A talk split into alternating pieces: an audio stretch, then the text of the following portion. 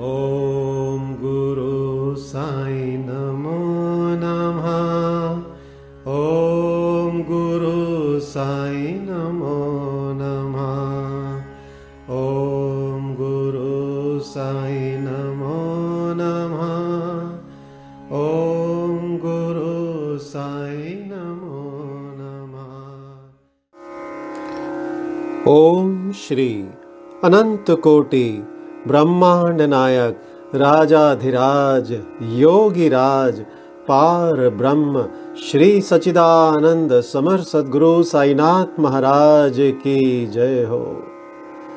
हे गुरुवर, हे साईनाथ, बाबा, आज श्री साई सच्चरित्र का अध्याय छियालीस का पठन होने जा रहा है। आइए हम सब भक्त मिलकर बाबा के चरणों में प्रार्थना करते हैं कि ये अध्याय सभी के लिए हितकारी हो, सभी के चित्त में उतरे। आइए, आरंभ करते हैं अध्याय छियालीस। बाबा की गया यात्रा, बकरों के पूर्व जन्म की कथा। इस अध्याय में श्यामा की काशी, प्रयाग व गया की यात्रा और बाबा किस प्रकार वहाँ इनके पूर्व ही चित्र के रूप में पहुँचे तथा दो बकरों के गत जन्मों के इतिहास आदि का वर्णन किया गया है। प्रस्तावना, हे साईं, आपके श्री चरण धन्य हैं और उनका स्मरण कितना सुखदायी है। आपके भय भय विनाशक स्वरूप का दर्शन भी धन्य है, जिसके फलस्वरूप कर्म बंधन छिन्न भिन्न हो जाते हैं। यद्यपि अब हमें आपके सगुण स्वरूप का दर्शन नहीं हो सकता, फिर भी यदि भक्तगण आपके श्री चरणों में श्रद्धा रखें तो आप उन्हें प्रत्यक्ष अनुभव दे दिया करते हैं। आप एक अज्ञात आकर्षण शक्ति द्वारा निकटस्थ या दूरस्थ भक्तों को अपने समीप खींचकर उन्हें एक दयालु माता के समान हृदय से लगाते हैं। हे साईं, भक्त नहीं जानते कि आपका निवास कहाँ है, परंतु आप इस कुशलता से उन्हें प्रेरित करते हैं, जिसके परिणाम स्वरूप भाषित होने लगता है कि आपका अभय हस्त उनके सिर पर है।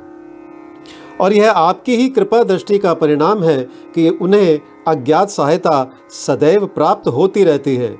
अहंकार के वशीभूत होकर उच्च कोटि के विद्वान और चतुर पुरुष भी इस भवसागर की दलदल में फंस जाते हैं। परंतु हे साईं, आप केवल अपनी शक्ति से असहाय और सुहृदय भक्तों को इस दलदल से उबार कर उनकी रक्षा किया करते हैं। पर्दे की ओट में छिपे रहकर आप ही तो सब न्याय कर रहे हैं। फिर भी आप ऐसा अभिनय करते हैं जैसे उनसे आपका कोई संबंध ही ना हो। कोई भी आपकी संपूर्ण जीवन गाथा ना जान सका इसलिए यही श्रेष्ठकर है कि हम अनन्य भाव से आपके श्री चरणों की शरण में आ जाएँ और अपने पापों से मुक्त होने के लिए एकमात्र आपका ही नाम स्मरण करते रहे। आप अपने निष्काम भक्तों की समस्त इच्छाएँ पूर्ण कर उन्हें परम आनंद की प्राप्ति करा दिया करते हैं।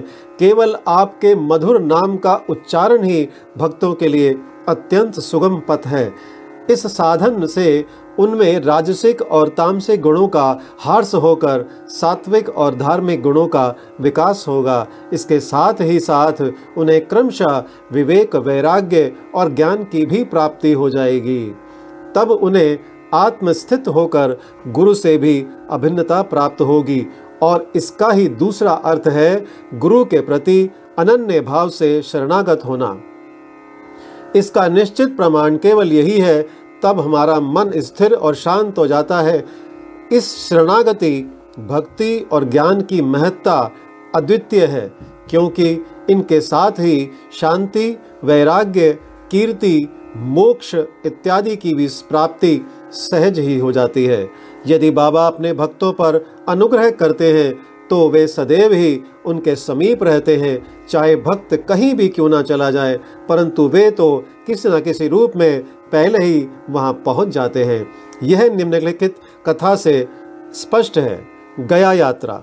बाबा से परिचय होने के कुछ काल पश्चात ही काका साहेब दीक्षित ने अपने ज्येष्ठ पुत्र बापू का नागपुर में उपनयन संस्कार करने का निश्चय किया।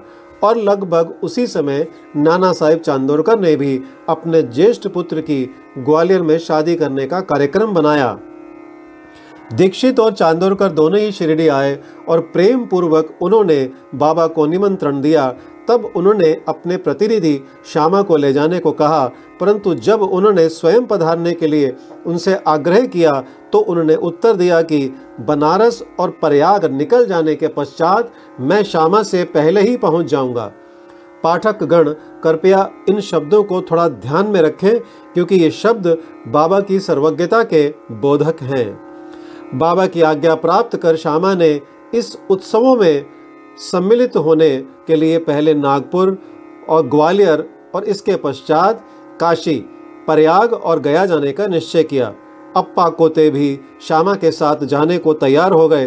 प्रथम तो वे दोनों उपनयन संस्कार में सम्मिलित होने नागपुर पहुँचे। वहाँ काका साहेब दीक्षित ने श्यामा को दो सौ रुपये खर्च किनी में दिए। वहाँ से वे लोग इस विवाह में सम्मिलित होने ग्वालियर गए। वहाँ नाना साहेब चांदोरकर ने सौ रुपये और उनके संबंधी श्री जठार ने भी सौ रुपये श्यामा को भेंट किए। फिर श्यामा काशी पहुँचे, जहाँ जठार ने लक्ष्मी नारायण जी के भव्य मंदिर में उनका उत्तम स्वागत किया। अयोध्या में जठार के व्यवस्थापक ने भी श्यामा का अच्छा स्वागत किया। श्यामा और कोते अयोध्या में 21 दिन तथा काशी यानी बनारस में दो मास ठहर कर फिर गया को रवाना हो गए। गया में प्लेग फैलने का समाचार रेलगाड़ी में सुनकर इन लोगों को थोड़ी चिंता सी होने लगी। फिर भी रात्रि को वे गया स्टेशन पर उतरे और एक धर्मशाला में जाकर ठहरे।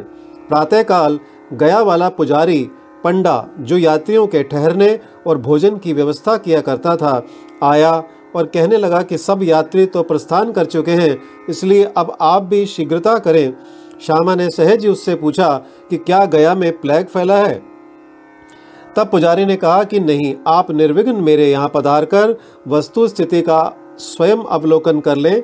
तब वे उसके साथ उसके मकान पर पहुँचे। उसका मकान क्या एक विशाल भवन था, जिसमें पर्याप्त यात्री विश्राम पा सकते थे। श्यामा को भी उसी स्थान पर ठहराया गया, जो उन्हें अत्यंत प्रिय लगा। बाबा का एक बड़ा चित्र, जो कि मकान के अग्रिम भाग के ठीक मध्य में लगा था, देखकर वे अति प्रसन्न हो गए। उनका हृदय भराया और उन्हें बाबा के शब्दों की स्मृति हो आई कि मैं काशी और प्रयाग निकल जाने के पश्चात श्यामा से आगे ही पहुँच जाऊँगा। श्यामा की आँखों से अश्रुओं की धारा बहने लगी और उनके शरीर में रोमांच हो आया तथा कंठ रूंध गया और रोते रोते उनकी घिग्गियाँ बंद गई। पुजारी ने श्यामा की जो ऐसी स्थिति देखी तो उसने सोचा कि यह व्यक्ति प्लेग की सूचना से भयभीत होकर रुदन कर रहा है, परंतु श्यामा ने उसकी कल्पना के विपरीत ही प्रश्न किया कि यह बाबा का चित्र तुम्हें कहाँ से मिला? उसने उत्तर दिया कि मेरे दो तीन सौ दलाल मनमाड़ और पुड़तांबे क्षेत्र में कार्य करते हैं, तथा उस क्षेत्र से गया आने वाले यात्रियों की सुविधा का विशेष ध्यान रखा करते हैं। वहाँ शिरडी के साईं महाराज की कीर्ति मुझे सुनाई पड़ी।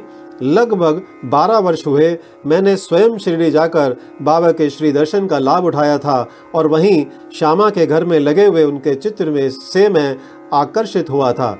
तभी बाबा की आज्ञा से श्यामा ने जो चित्र मुझे भेंट किया था, यह वही चित्र है। श्यामा की पूर्व स्मृति जागृत हो आई और जब गया वाले पुजारी को यह ज्ञात हुआ कि ये वही श्यामा है, जिन्होंने मुझे इस चित्र द्वारा अनुग्रहित किया था और आज मेरे यहाँ अतिथि बनकर ठहरे हैं तो उसके आनंद की सीमा ना रही। दोनों बड़े प्रेम पूर्वक मिलकर हर्षित हुए। फिर पुजारी ने श्यामा का बादशाही ढंग से भव्य स्वागत किया।